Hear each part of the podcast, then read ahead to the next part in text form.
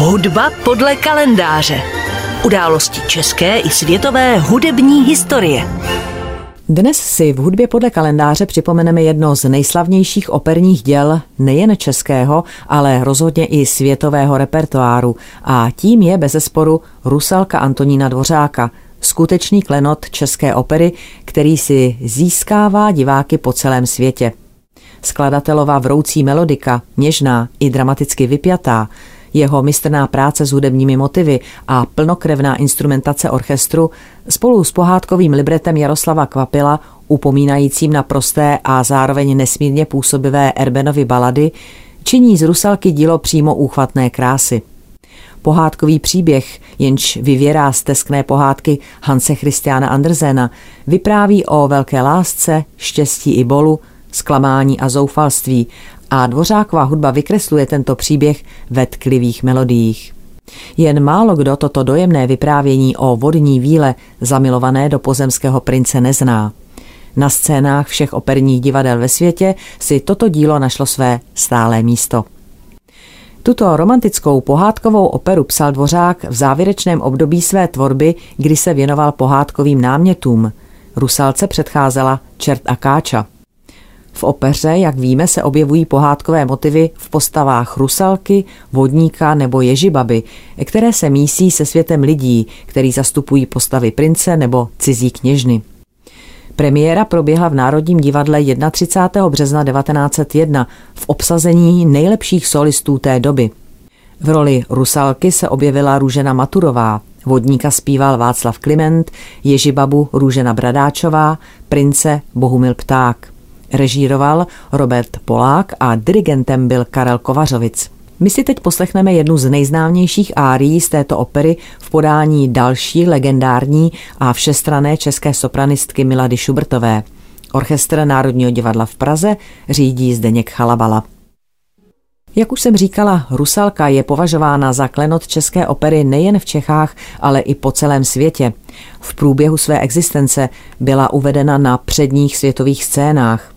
Gustav Mahler, který byl v době vzniku této opery dirigentem Vídeňské dvorské opery, projevil o toto dílo zájem záhy po jeho vzniku a už v roce 1910 byla opera českým souborem poprvé provedena ve Vídni. Nejznámější árií z této opery je nepochybně zpěv Rusalky k měsíci, měsíčku na nebi hlubokém. Nejznámějším sborem pak píseň Květiny bílé po cestě.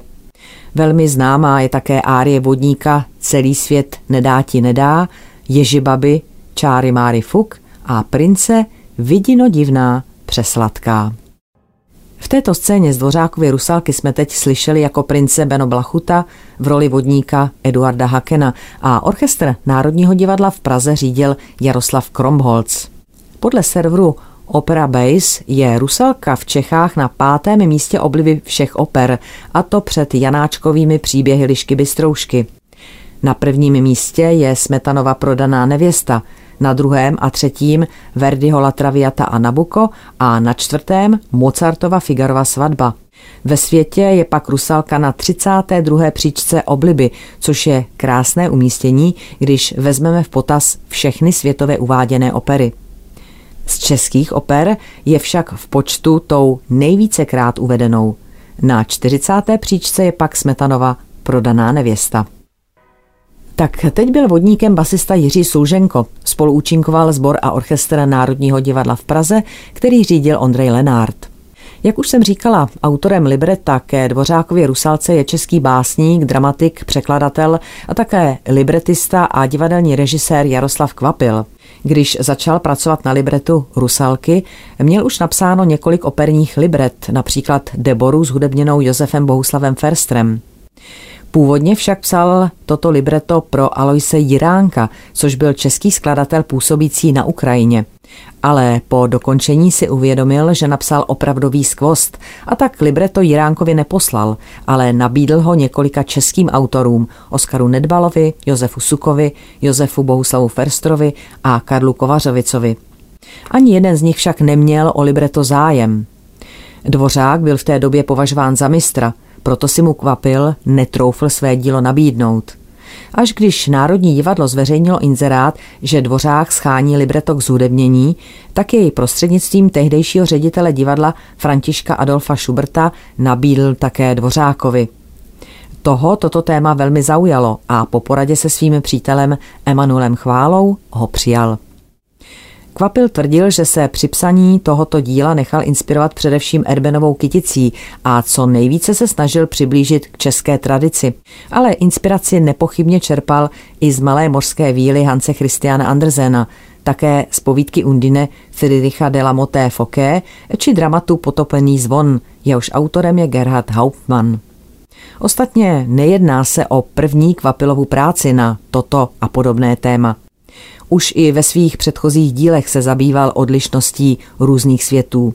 Například v princezně Pampelišce přivedl na divadelní prkna královskou dceru, která je ochotná se všeho vzdát, jen aby mohla žít po boku milovaného muže.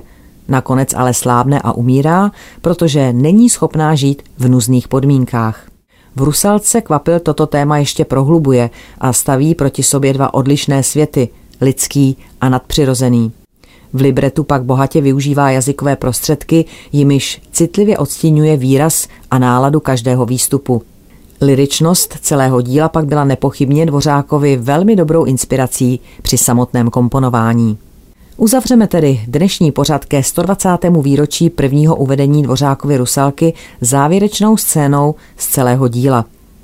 V roli Rusalky je tentokrát Gabriela Beněčková, v roli vodníka Richard Novák a v roli prince Věslav Ochman. Solisty doprovází Česká filharmonie, řízená Václavem Neumannem. Hudba podle kalendáře.